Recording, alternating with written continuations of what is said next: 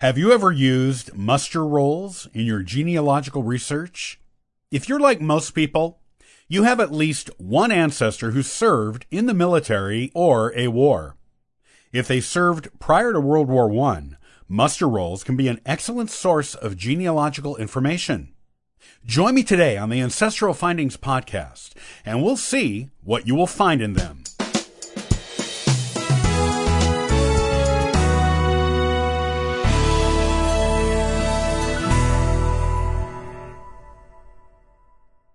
Most of us will use military records in our genealogy research at some point.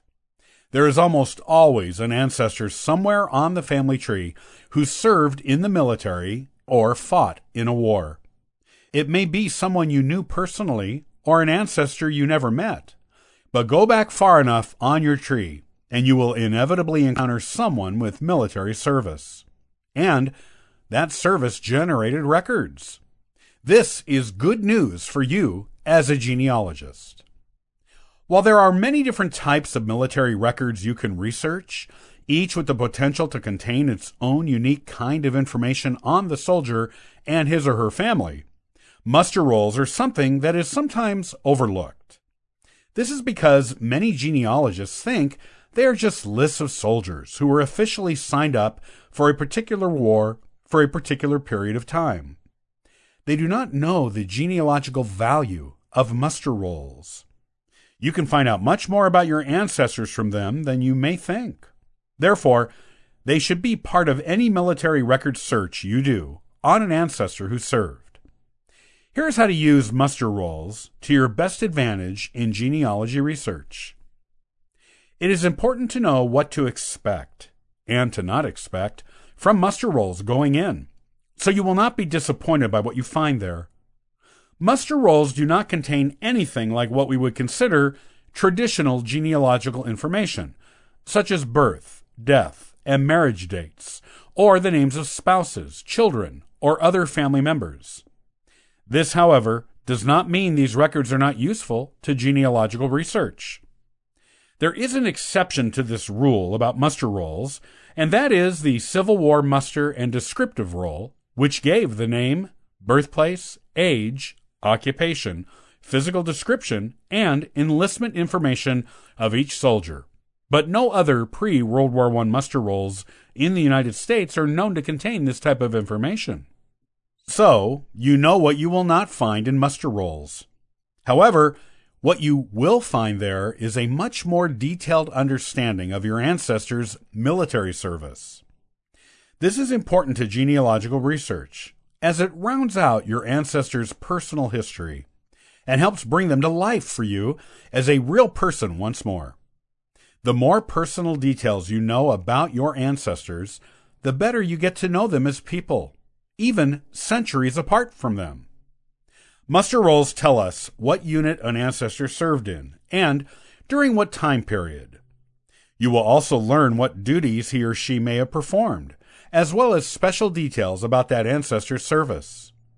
You may even find things like information on injuries received during service, the date and place of enlistment, and the last date that ancestor was paid for their military service.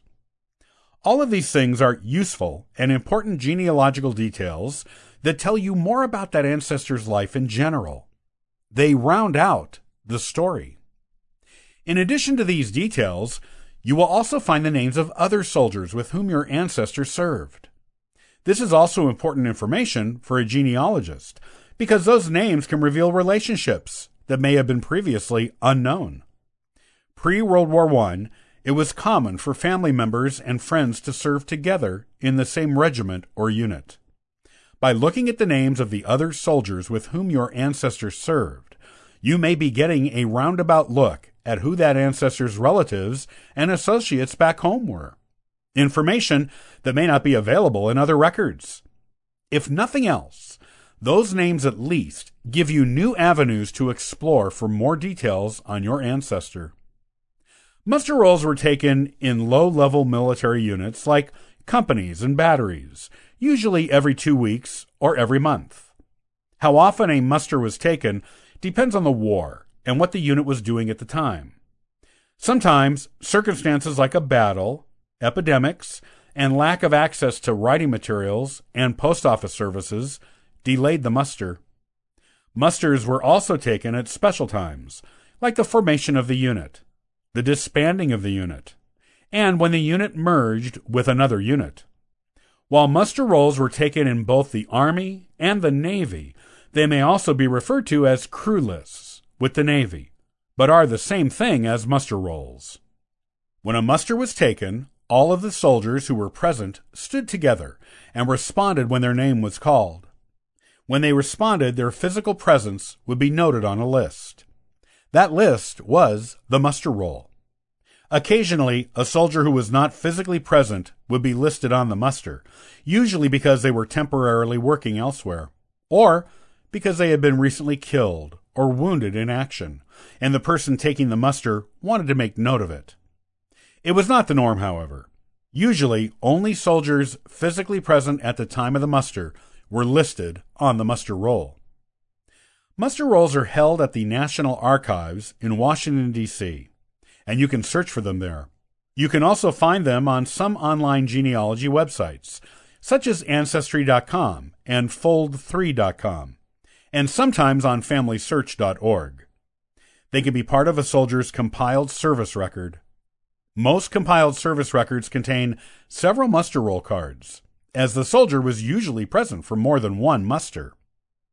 The person extracting the information from a muster roll included all of the recorded information about a soldier on the muster on a card and included the card in the compiled service record. By researching muster roll records, you can find out interesting details about your ancestors' military service, as well as information about that period in their life. If the person taking the muster was creative or especially detail oriented, you might find some hidden gems of information on your ancestor as well. This information makes muster rolls well worth using in your ancestor hunt.